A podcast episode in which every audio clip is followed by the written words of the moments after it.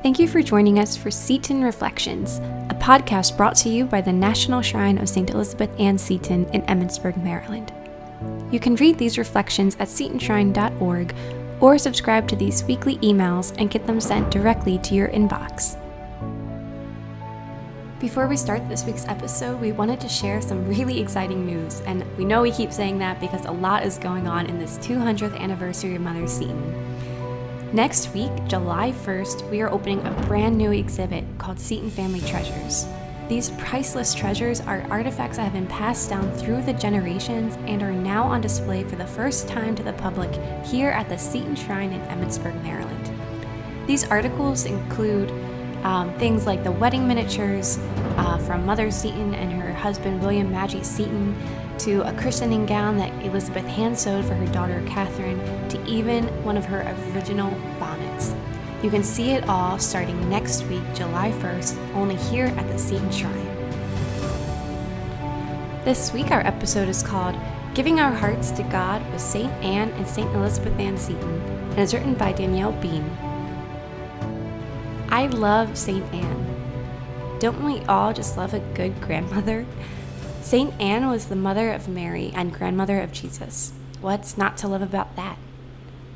St. Anne's life story also reminds us of the importance of trusting in God, even when He seems not to hear our anxious prayers. And that's something I struggle with almost every day. Once, when my youngest son was very small, he needed an antibiotic to heal an ear infection.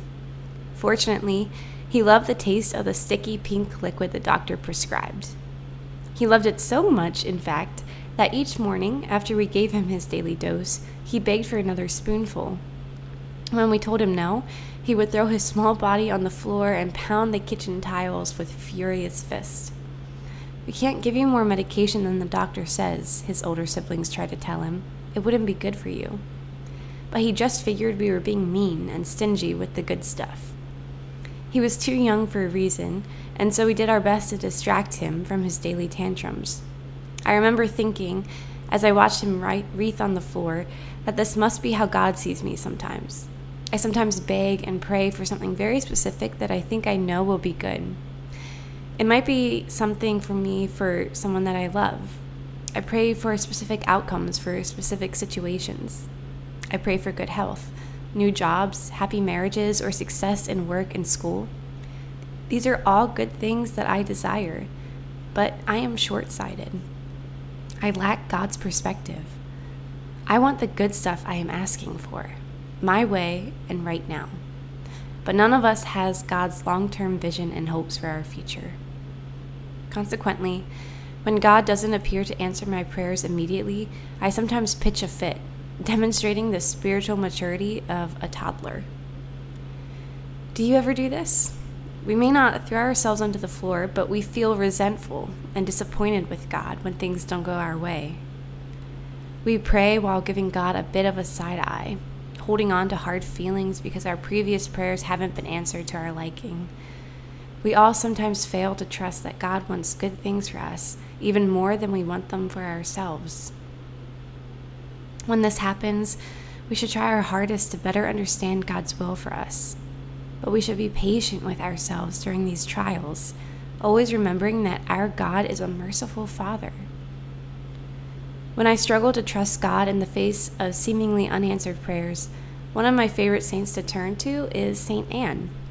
She knows a thing or two about practicing patience while trusting in God's goodness.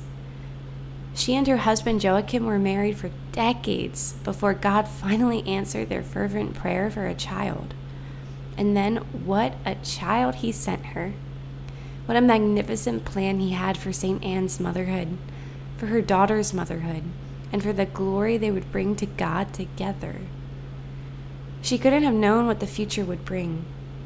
In all the years that St. Anne prayed for a child and God seemed to tell her no, she couldn't have known the much bigger and better plans God had in mind for her family.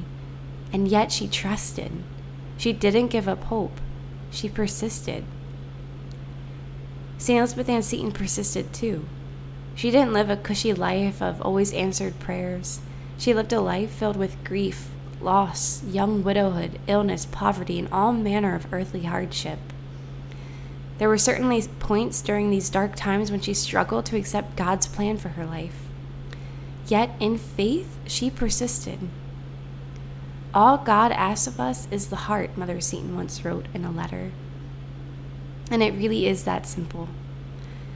Our God is a good God who sent his Son to save us, who suffered and died a horrific death, bleeding on the cross, out of an incomprehensible personal love for each of us.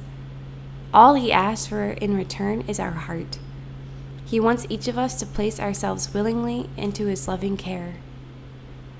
Elizabeth and I share something in common. Both of us bear the name Anne as our middle name. In this small one syllable name, I find a perpetual reminder of the goodness of God. With a gentle, grandmotherly nudge, St. Anne helps me to see her example of a long, patient suffering and the rich blessings which God waited to reward her. And St. Elizabeth Ann reminds me to be faithful to God in all things and to give Him the gift of our whole selves. She stepped out in faith time after time in her life. She never lost hope in the goodness of a God who loved her and was calling her ever closer to Him. And that is the simple but not easy task God sets before us each day. On July 26, the feast of Saints Anne and Joachim, parents of the Blessed Virgin Mary, I hope you will join me in praying to Saint Anne and Mother Seton. Together, let us ask these valiant women of faith to shower us with motherly and grandmotherly love. May their steadfast examples of trust in the Lord strengthen our faith and our resolve to give God all that He asks for our hearts.